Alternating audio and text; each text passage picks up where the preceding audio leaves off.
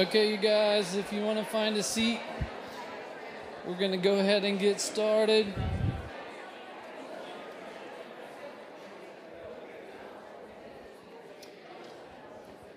So our reading today comes from Acts chapter 2, and I'm going to read this starting with verse 1. It says, "When the day of Pentecost arrived, they were all together in one place, and suddenly a sound from heaven like the howling of a fierce wind entered the entire house where they were sitting. And they saw what seemed to be individual flames of fire alighting on each one of them. And they were all filled with the Holy Spirit and began to speak in other languages as the Spirit enabled them.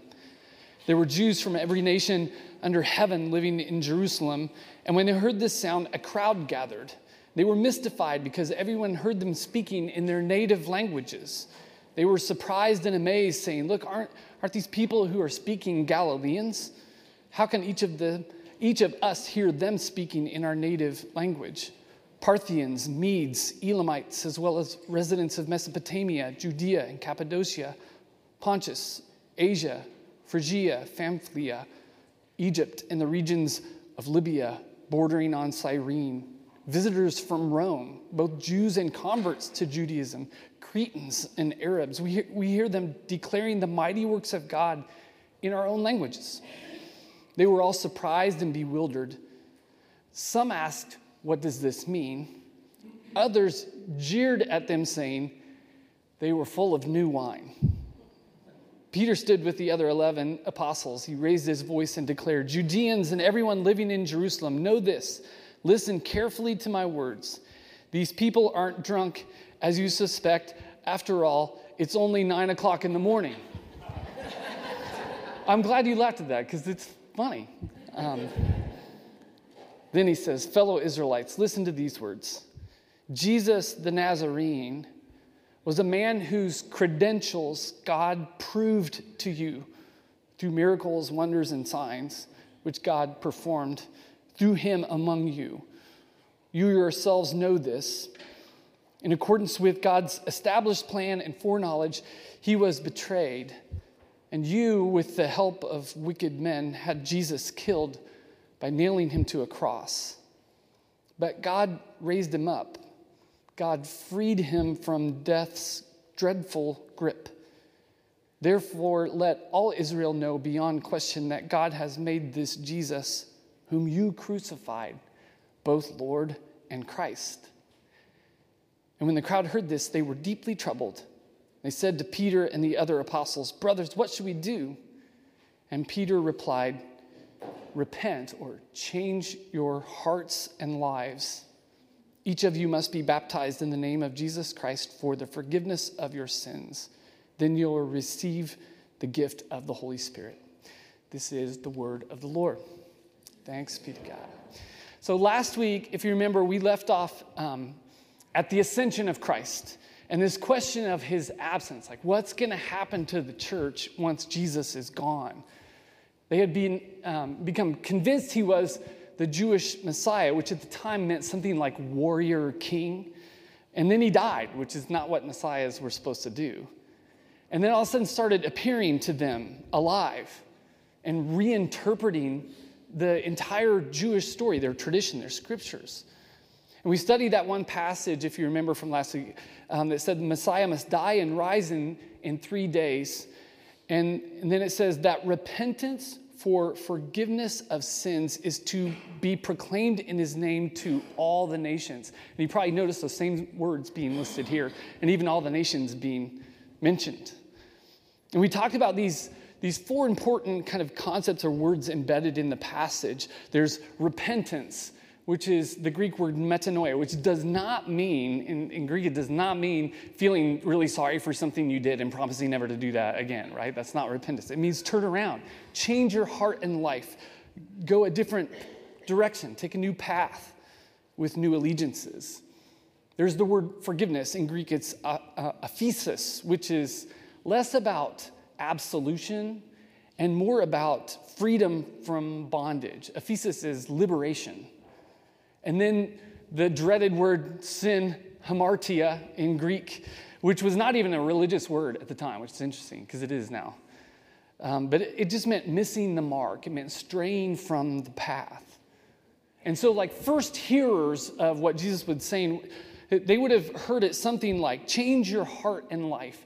Be liberated from this bondage that has resulted from your wandering paths. You're missing the mark. And then he says this should be proclaimed not just to the Jewish people, but to the nations. The word there is ta ethnos. It's a huge concept in the Jewish faith. It's kind of the biblical name for all the tribes and nations and cultures and civilizations of the world. And ta ethnos, the nations, are portrayed in the scriptures as the source of most of the world's troubles. They organize by way of war and violence and power and corruption. And under these dehumanizing regimes called the nations, humanity just struggles, you know? Struggles to bear the image of God. Struggles to find peace and wholeness and flourishing for everyone. And so this is the massive problem that Jesus came to address. It's a creation-level problem of ta ethnos, the nations. And so the primary focus of Christ's ministry is not just to offer a way to get into heaven when you die.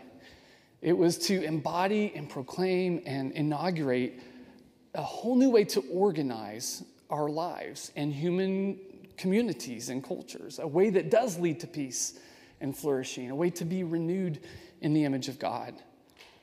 And Christ's name for this new way, instead of the nations, was the kingdom of God. That's what he called it, the reign and rule of God. He said, if your life is shaped by the nations, you'll veer off. If it's shaped as his friends are, by this new way of being human, by your citizenship in the kingdom of God, then you'll change and you'll grow and you'll just constantly becoming more and more human as human was intended to be. And so that's the Jesus project, really. In fact, there's a sense in which Christianity was never meant to be a religious belief system.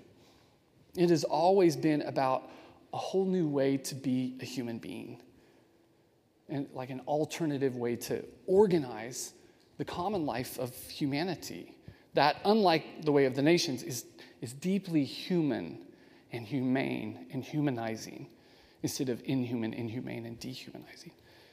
And it's a change that's just so radical that joining this new way is, he said, like being born again from above. In fact, that's why they did baptism. It's like this symbolic death and being born into a whole new way of life. And everyone can join. Everyone's welcome. But it will only happen for those who truly repent, turn around, go a different way, change their heart and life, and experience liberation from the wandering path of the nations. And he said, those who embrace this new way of being will become witnesses. The Greek word is martyris. It's where we get the word martyr. That's how you bear witness, dying to the self and to the other, for the sake of the kingdom of God. And in doing this, you point to Christ as the way to a life that is true and good and whole. And just the presence of a people like that, who are doing that in the world, can offer the nations a new way to organize the world and be human. In Jesus' big sermon, when he's trying to kind of just lay it all out, how the people of God, or what became the church, how they're supposed to be. This is how he described their role. He said, let me tell you why you're here. You're here to be salt seasoning that brings out the God flavors of this earth. If you lose your saltiness, how will people taste godliness? You've lost your usefulness and will end up in the garbage. Or here's another way to put it. You're here to be light, bringing out the God colors in the world. God is not a secret to be kept. We're going public with this, as public as a city on a hill. If I make you light bearers, you don't think I'm going to hide you under a bucket, do you? I'm putting you on a light stand. Now that I've put you there on a hilltop, on a light stand, shine. Keep open house. Be generous with your lives. By opening up to others, you'll prompt people to open up with God, this generous Father in heaven. And there are some, I think, powerful metaphors in this short passage about what it means to be part of a church. He says we'll be like salt seasoning, bringing out the God flavors of the earth. It's an interesting phrase, right?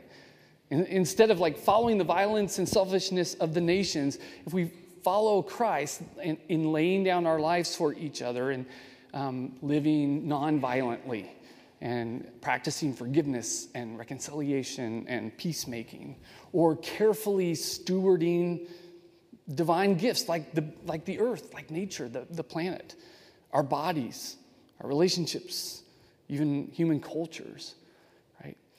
Just the presence of a people like this among the nations brings an awareness of the presence of God living and acting in the world. Like our lives will end up being just like salt, bringing out the God flavors that are already there among us. Or he said, we'll be like a lamp in a dark room full of people who just keep crashing into each other and breaking things and hurting themselves and each other.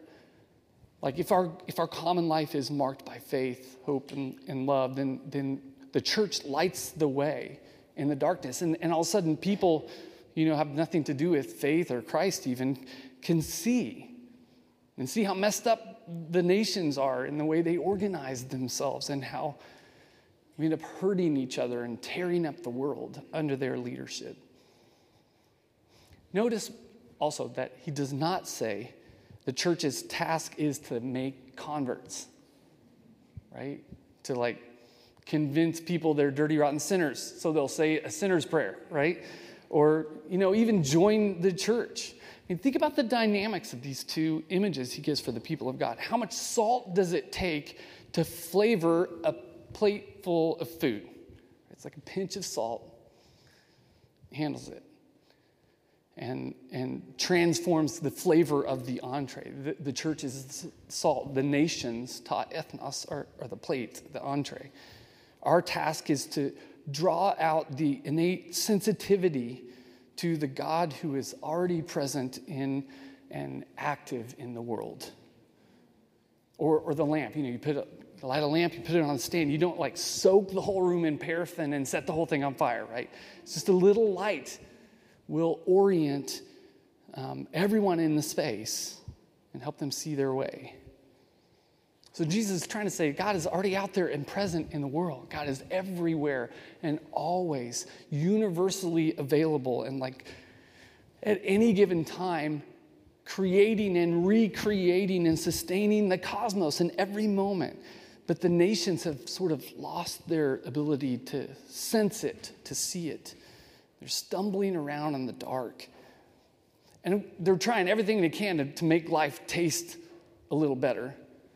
Find their way in the dark, but it's not working. And they make a mess of the world. And so the church is to be like a city on the hill that twinkles and shines at night. And their reputation for love and peace and grace and forgiveness and goodness is meant to be a shining example for the nations, right? An alternate way to organize our common lives toward shalom. And here's the thing. When the church does this, when the church actually follows this, they have an incredible impact on the world. I mean, for most of the past 2,000 years, it's been the Christians in different cultures building hospitals and funding scientific research, training doctors and nurses and finding cures for diseases, starting schools and colleges and universities, working for things like the abolition of slavery, women's suffrage, child labor laws, fair pay for workers, public education, public parks and libraries and museums, public transportation. Did you know the church fought to get public transportation so that everyone, even the poor, could go to work and to travel to see family? They fought for organized labor to hold corporations accountable for how they treat workers. They fought for an inheritance tax. That's part of our story, because in the scriptures, if wealth concentrates in the hand of just a few families, this is a bad thing. They fought for workplace safety regulations. They helped pass Social Security.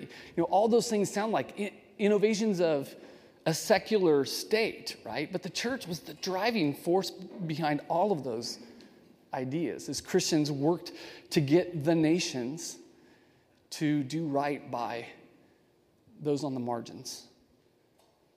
Just in our little church, I mean, we befriended some homeless people, or maybe they befriended us and kind of saved us.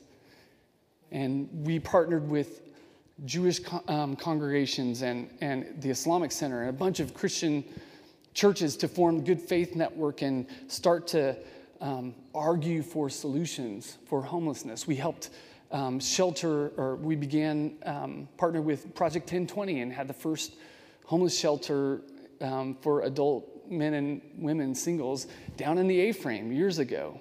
And we were just trying to be salt and light. Today, Johnson County government is on the cusp of setting aside more than $4 million to build a year-round homeless shelter. I don't think this happens without little Redemption Church. When the church gets this right, it's incredible.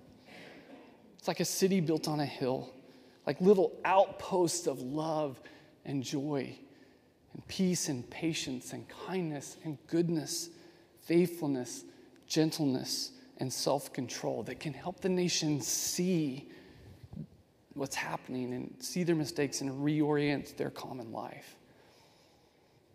And at the same time, when the church gets this wrong, it's devastating for the church and society. And I mean, let's just tell the truth about it. The American church right now is not known for like its patience or kindness or gentleness or goodness. You know, we're known for being kind of judgy and angry, for being allied with corrupt politicians and parties. I mean, this is what people think. For stoking culture wars, championing gun rights and tax avoidance. We're seen as just as materialistic and dishonest and corrupt as anyone else.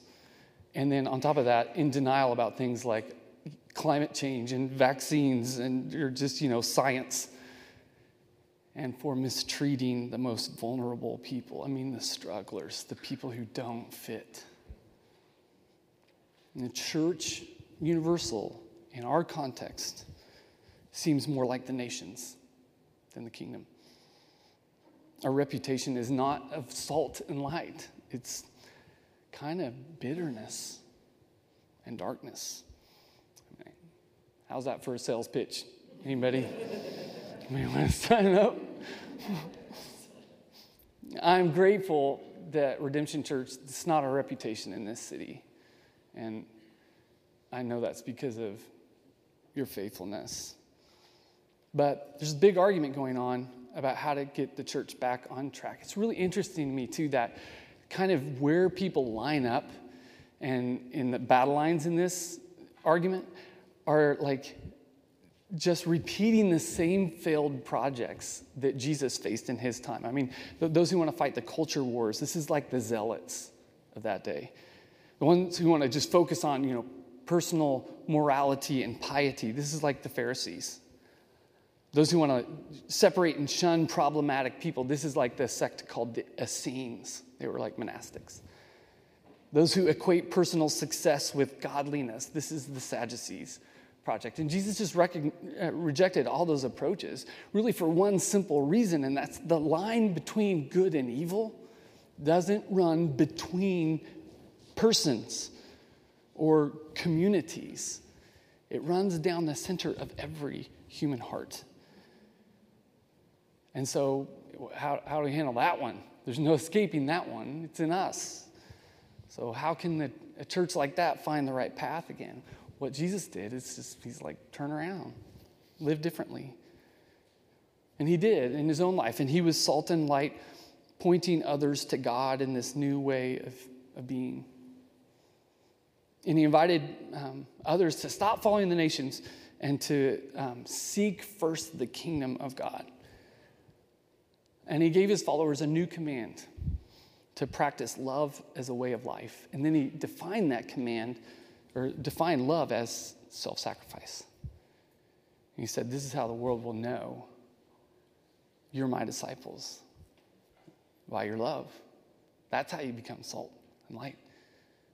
And if we, as a church universal, want to get back on track, if redemption wants to stay on track, this is how we love our neighbor as ourselves.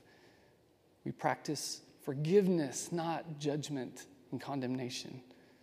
We practice reconciliation and peacemaking, not revenge and violence. We confess our brokenness and don't hide it and become hypocrites. We practice compassion toward each other, the least of these. Love our enemies. Don't go to war to destroy them. And Christ's invitation was turn around, right? Repent, change your heart and life and be freed from the bondage of this wandering way. Be liberated from missing the mark and you'll come alive. And he dramatically reinterpreted his whole tradition. I mean, giving it new meaning and insight. And he said, I'm not trying to abolish the law. I'm just trying to help us actually fulfill it.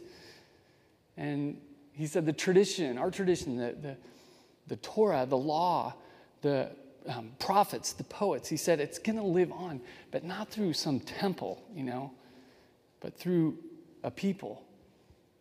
Not through, Jewish nationalism or any kind of nationalism, but through the church. And it was too much for some people, right? They betrayed him, had him arrested, tried him in an unfair trial, and crucified and buried him. And then the inexplicable happened. He just started showing up. At first in person. And then he ascended, but not before kind of breathing the Holy Spirit into his people, and then he just kept showing up. The day of Pentecost, that's what the story is about. That somehow, whenever two or three are gathered in his name, that means just doing life in his name, following this way. It's like he never left. Christ lives on in the world. In the centuries that followed that day, the church kept trying to embody the kingdom in whatever culture they found themselves. But this always meant that they had to experiment with sort of new ways to worship God that fit their specific context. Creating new modes of discipleship that would work in a new culture, translating the scriptures into new languages, including people like the Gentiles, elevating women and immigrants.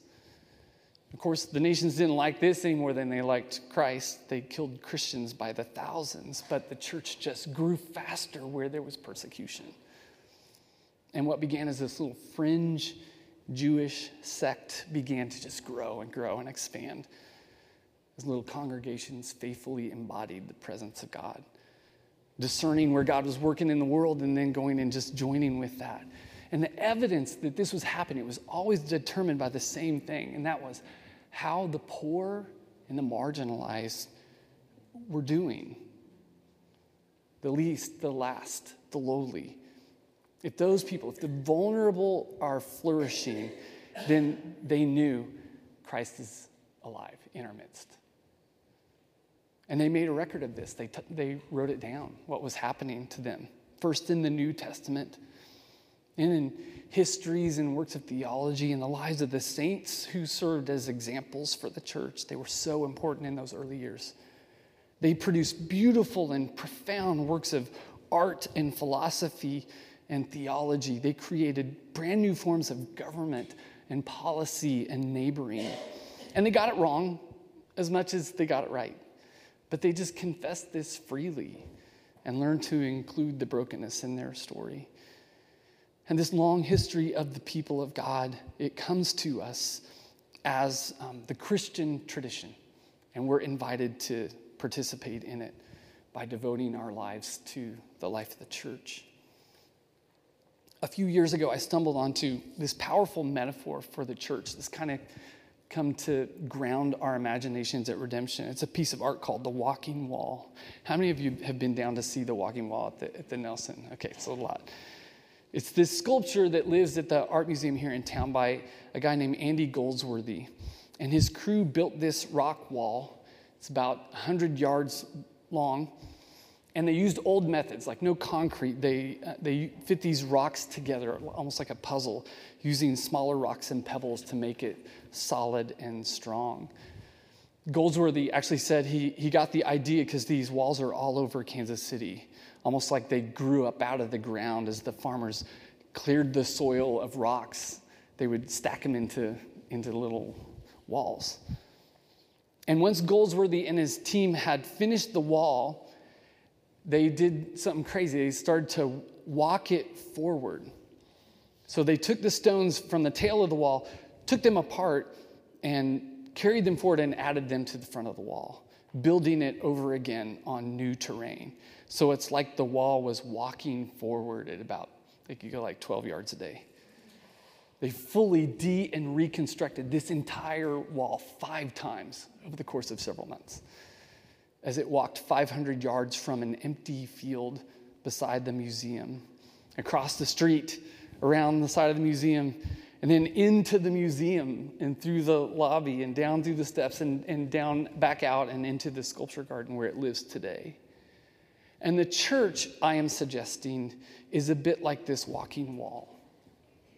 It grows out of the soil of our own time and our experience of God in the culture.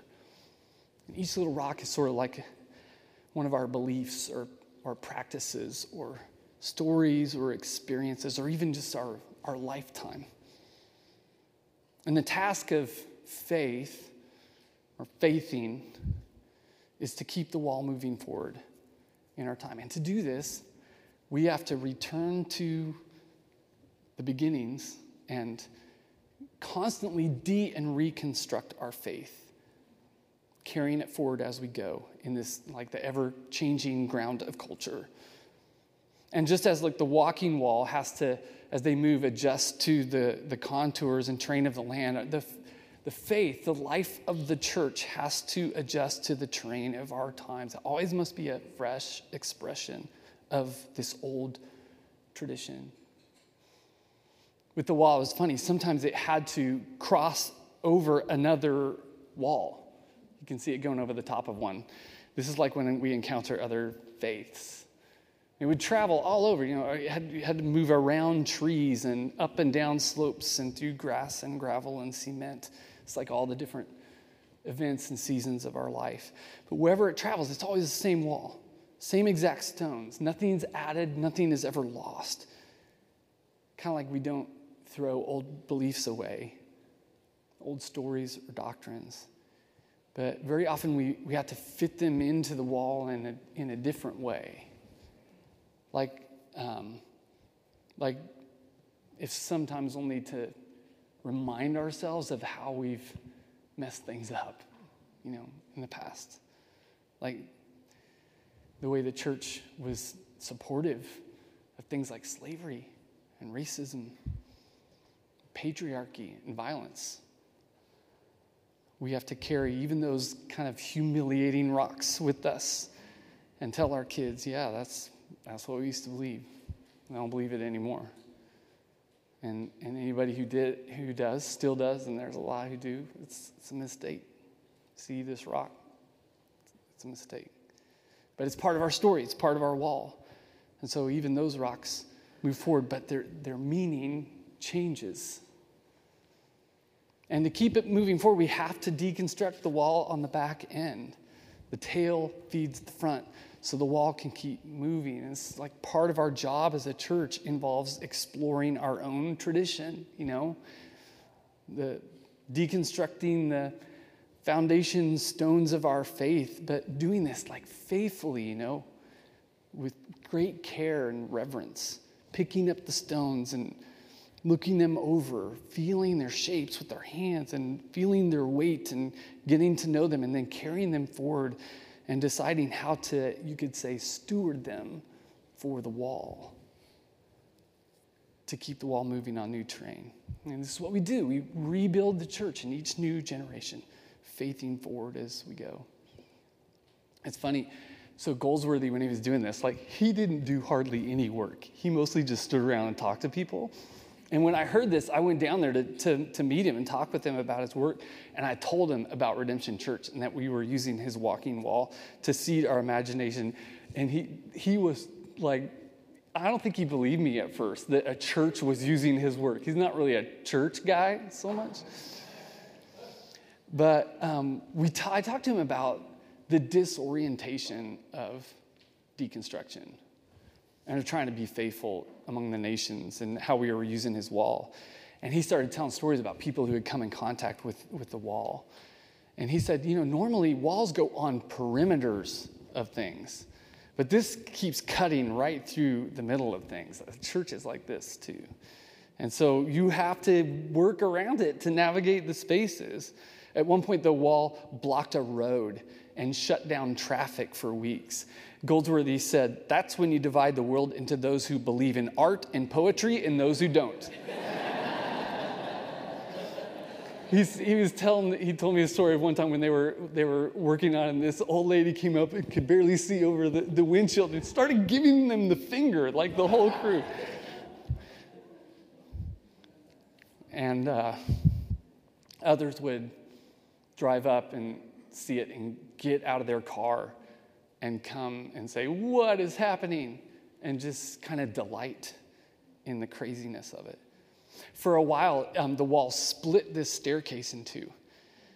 And as you're trying to get to different parts of the museum, if you chose the wrong side, you had to backtrack and go all the way around the other building and then go inside and down and get back around. And people had various reactions to this, he said, from annoyed and amused to, like, bewildered and just dumbstruck. And I think the church, when it's going well, it's a little bit like that. It's not like corporate America where everybody's like, yeah, earnings are good. It's like, what is happening here? You know, that's more like that. But change is required and change is unsettling. But our task is to just do whatever it takes to keep the wall moving forward so that every generation has a church, has some people who can see in the dark, you know, who can be salt. And the reality is, a lot of people don't want a church like that. They want to transform the wall into a fortress to exclude the undesirables and avoid suffering. Some want to make the church into an ivory tower where the enlightened can come and analyze its meaning. Some want to cement the rock wall in place, kind of in the church. You just freeze the church in time, keep it from changing. Some people want to use the rocks like projectiles as weapons in their culture wars.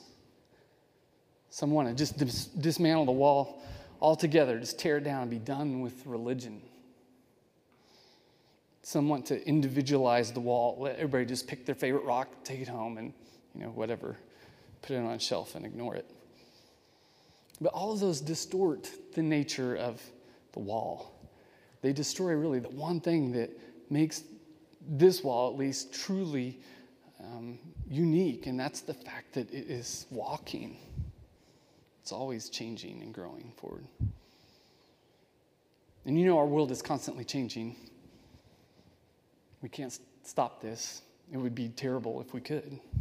And that's not our job anyway. The church's role is to mediate the presence of God to an ever-changing world, to bear witness, martyris, by laying down our lives. This is how we keep the wall moving forward onto new ground. We carry every stone with reverence and care. This is faith, or faithing.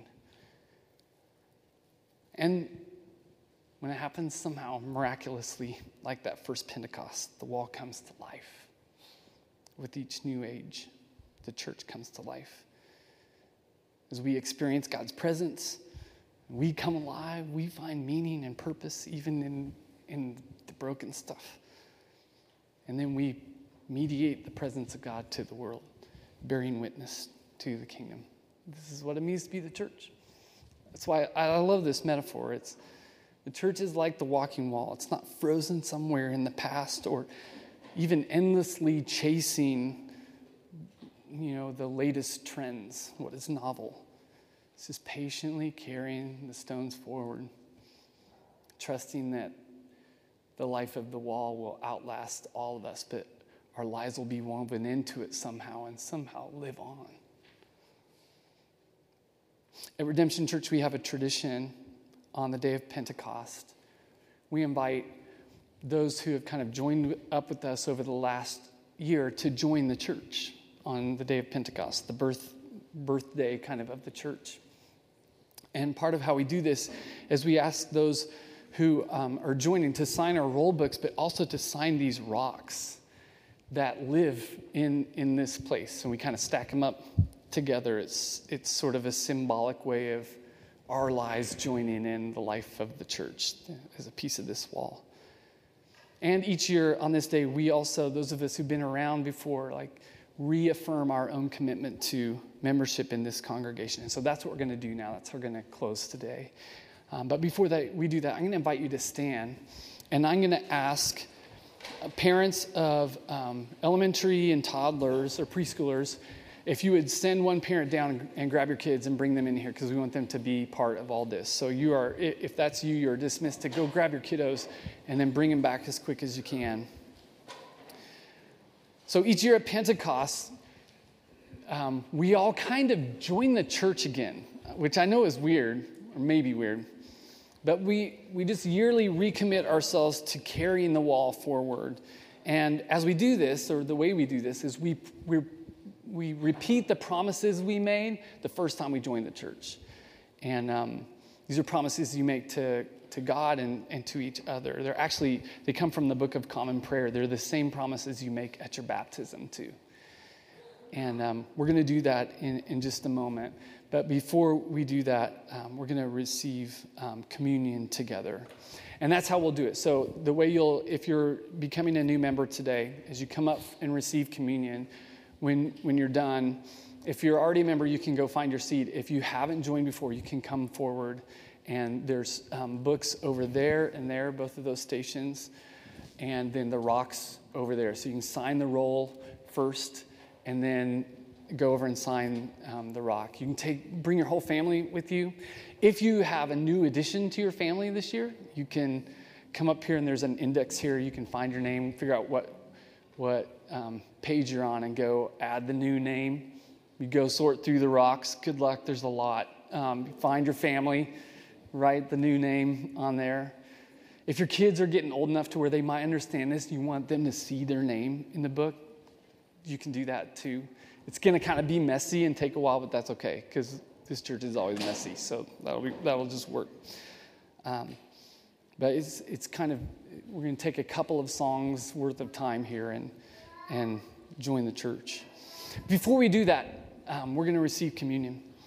The way we do communion is the ushers will release us row by row, and you'll come forward, you take a piece of bread and dip it in the cup and receive it. And they'll say, remember the body and blood of Christ. And you can respond by saying, I remember, I will remember, or however you're comfortable responding.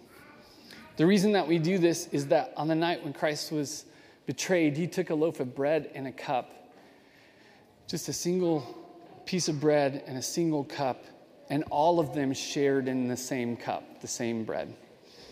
And what he told them is kind of, this has symbolic meaning. The bread is like my body. The cup is like my blood, which to them meant life. Blood was life. He said, what I want you to do every time you gather, eat this bread, drink this cup, take, in a sense, my life into your life, and be made of the stuff I'm made out of.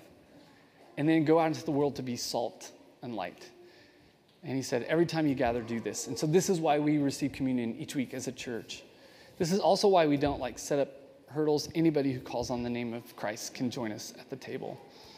And so we invite everyone to do that now. But we're going to first pray a blessing on the table. So join me as we bless the elements. Oh God, we ask you to bless this bread and this cup. May it be to us spiritual food and drink, a means of your grace. And as we receive it into our bodies, may we receive you once again. Come and live inside us. Make us new from the inside out, and then send us out into the world to be salt and light. And let the world feast on us and taste and see your goodness. All to the glory of Jesus Christ, our risen Savior, who lives and reigns with you and the Holy Spirit, one God now and forevermore. Amen. And now we're going to do our membership liturgy. And okay, here's the deal with this. So anybody who is already a member of Redemption Church, you're going to participate and reaffirm your membership. If you're brand new, your participation here is kind of your first time joining with us. And if you are a member of some other church somewhere else, please reaffirm with us your membership in your congregation today as we make these commitments together. So here we go. There are several questions that we'll answer together. Do you believe in God the Father Almighty and trust only in the blood of Christ and the renewing grace of the Holy Spirit for your salvation? If so, say, we do. We do. Do you commit yourselves to Redemption Church to love and serve her through your prayers, presence, gifts, service, and faithful devotion? If so, say, we do. We do.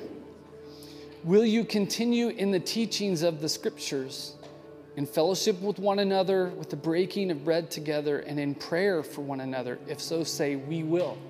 We will. Do you seek to persevere in faithfulness, to resist evil, to pursue justice, and when you wander from the path, to repent and return always to the Lord? If so, say, we do.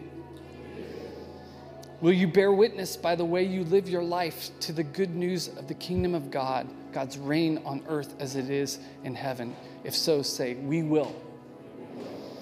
And do you commit yourselves to seek first the kingdom of God, to serve Christ in all persons, and to love your neighbor as yourself? If so, say, we do. Then with hearts overflowing with joy, we recognize you as members of the Church Universal and of this body, Redemption Church. And we receive you into the fellowship of this communion. May the Lord bless and preserve and keep you in the commitments you have made on this day and guide you to faithful service and to be the church. In the name of the Father, the Son, and the Holy Spirit. Amen. And let's pray together. Almighty God, we thank you that by the life, death, and resurrection of your Son, Jesus Christ, you have overcome the darkness and brought us into the fellowship with you. May your hand be upon Redemption Church, protecting her, refining her, and making her beautiful. May your Holy Spirit have free reign in this fellowship, moving and working according to your good pleasure. And may Christ be lifted up and exalted in all that we say and do. And we pray, as we always pray, Lord, that you would bind our hearts together as a church, teach us to love each other, and teach us to love the world around us for the sake of your Son, Jesus Christ, who lives and reigns with you in the Holy Spirit, one God, now and forevermore. Amen. Will you come?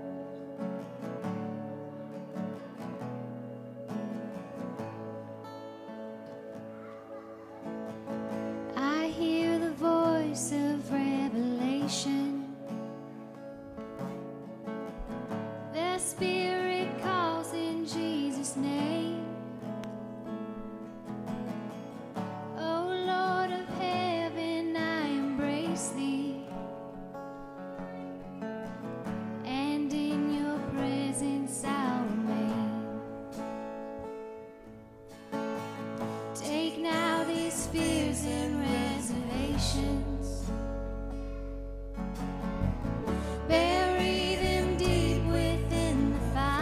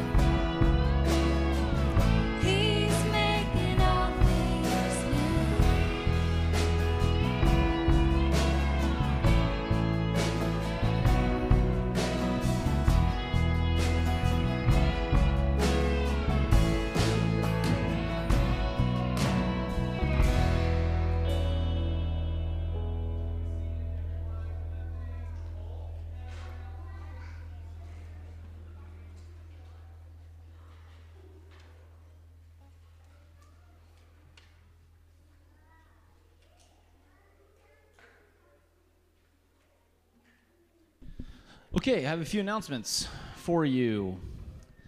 All right. Saturday, this Saturday, the 3rd, is our food pantry.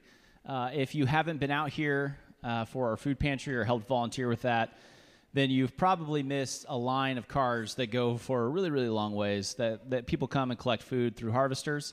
We always need volunteers for that. If that's something that you, if you would like to do, you're more than welcome to be here. It goes from 1 to 2, but you have to be here at 12:15 to volunteer for that. If you have questions about our Harvester's food distribution, you can talk to Mandy. She's back here, right there. There she is. Yeah, Mandy will help with that. Second thing, we have a high school hiking trip coming up. We leave Saturday at 7 a.m. to go to Colorado. We're taking some high school students out there, and what I ask for is that you be mindful of that, to pray for us, to just remember that we're out there. Summer, those of you who remember trips when you were in high school, it's just like, it's amazing for our relationships and for our youth group. So please be praying for us for that. And lastly, this summer, June 19th through the 23rd, we have a soccer camp. It's called our Neighborhood Soccer Camp. It's something we've done now for, I think, 10 years. It's almost a decade. We go over here to Ridgeview Elementary, and we have a soccer camp where our kids and kids from all around the neighborhood and different schools come to participate and play soccer. We're not trying to, like, train the next Messi. We're playing soccer, if that makes sense. If you have a kid in elementary school, K through 6th grade, and you'd like them to participate, you can go online and sign up for that. If you are somebody who would like to volunteer, well, there are a ton of different ways to volunteer: preparing snacks, standing and emptying trash, checking kids in. If you have soccer skills, especially if you're like a high school student or a college student who has some soccer skills, we need you too. You can come talk to me. You can also register online, and I'll follow up with you, and we're going to get that started. That's June 19th through the 23rd. Whew, there's some announcements for you. Thank you.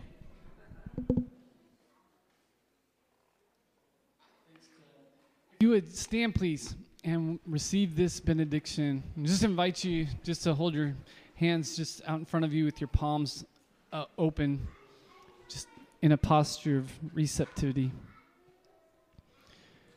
As we draw to mind the scene at Pentecost when something crazy happened and it's still happening and our lives are part of it, we just open our hands toward God in wonder and just in mystery, waiting to see what will become of this world and our lives and even the church. And as we try to hold this posture of reverence but also just openness, may the Lord bless you and keep you, Redemption Church. May the Lord cause his face to shine upon you and be gracious unto you. May the Lord lift up his countenance upon you and give you his peace. Amen. Go in peace, everyone.